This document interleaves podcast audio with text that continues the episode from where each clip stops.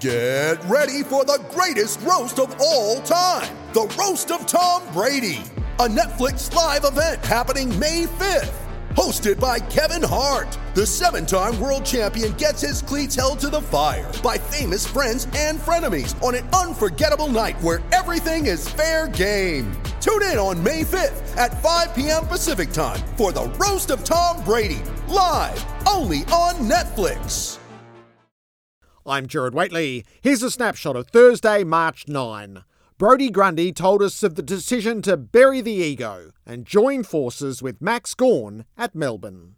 You know, as athletes, we we all have an ego, and it's something that you need to temper from time to time, or it's something that you need to wake up um, and use it to your advantage. But um, for me, it was actually a a sign of of Max actually you know, being so encouraging about me coming across that I, I thought that was a really good show of faith and um, we were able to meet in the middle and, you know, he's obviously been a, a champion player for a, a, very long time, as he likes to remind me. He's got six All Australian jackets. So um, it was it was more a, a, show from his side that he he, he wanted me to come and, and play with him. And um, I think, you know, the Melbourne Footy Club, they've made that dynamic work in the past. So there'll be an element where, you know, you know, I'll spend less time in the ruck, and I'm okay with that. So, you know, it's just the evolving nature of my career, personally and professionally, and um, I think that comes with age, Gerard. So,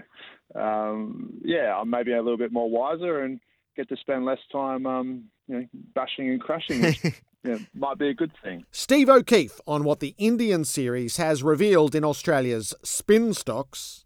Uh, I've been excited, and it, it you know, it, it, nothing gave me more pleasure than just seeing someone like Matt Kuhnemann, who is an absolute. He's a lovely, lovely kid. You know, take five for and and lead the way in the last test. Um, I also got a lot of satisfaction out of seeing Ashton Agar come back and play the One Day Cup yesterday and take five for for WA. Um, you know, he's bounced back in a positive way as you'd expect.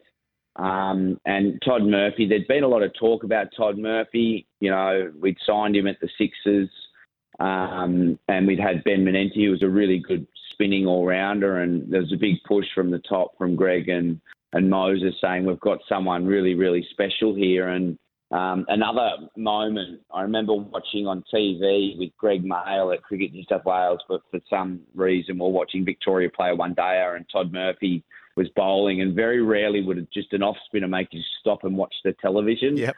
And we both just said, "Who is this kid that's bowling these offies?"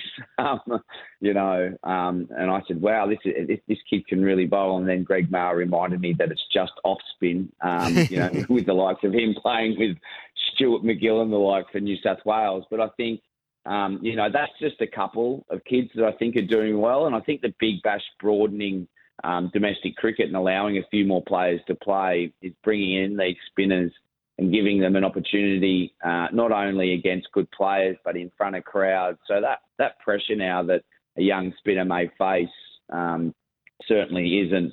Um, you know, they, they, they don't feel that sort of pressure when they step up to the next level. Justin Rodski told us the injury struggles for superstar Ryan Papenhuyzen. Um, frustratingly, it, it, took a little bit longer than he would have liked in terms of the swelling and the stability around the knee. Um, but the pleasing part is for us now is that uh, he started uh, running again on uh, a machine, and um, we'd like to think that he'll be back out training in terms of his running in the next couple of weeks with a view to building back up towards a return sometime, you know, in the middle of the season, I think. But um, we're not putting a date on it because it's important that he just focuses on uh, week by week um, the improvements that he needs to make. And, um, you know, from a mental point of view as well, going away to America was fantastic for him just to reset. Um, it's pretty difficult for an athlete, particularly someone who's um, of the quality of Ryan Papenhuyzen, to sit out and not just sit out from games, but sit out from partaking in you know training and being involved in with the main group. So um, I think mentally he's in as good a place as he's been, and, and physically he's now starting to see some of um, some of the rewards from the work that he did overseas, and um, you know we're really confident that he will get back sometime this year. We're just not putting a date on it yet. Golf writer Evin Priest on the tensions surrounding the Players' Championship at Sawgrass. For, for, so long, it was really looking like this was becoming the fifth major championship, um, and but it's it's sort of now feels like it's maybe t- taken a step back in terms of the majors have, have remained Switzerland, they've remained impartial, and at least for this year, they won't ban LIV golfers.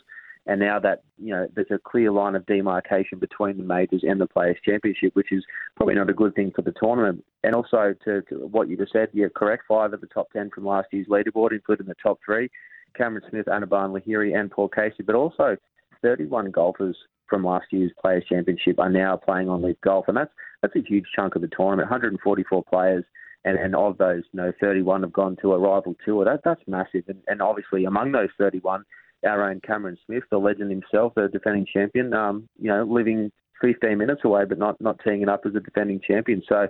Uh, it's it's it, it was a bit of a, a hit to the tournament for sure, but at the same time, there's still nine of the top ten players in the world are in the field this week. It's still going to have that star power. It just it'll just be missing the interest from the likes of you know Cameron Smith and Brooks Koepka and Dustin Johnson and some of those star players that we love watching. And Alwyn Davey, who's following in his father's footsteps at Essendon. Um, yeah, no, loving it ever since I walked into the building. Um, preseason was very hard, that's for sure. Me and Jane did struggle a bit with the, the conditioning and stuff like that. But as a year, as it comes closer to round one, um, we're just we're just settling in well, and the conditioning is getting a bit easier. That's for sure. And that's just a snapshot. The full program and all interviews are available through the Whateley podcast. Subscribe at sen.com.au.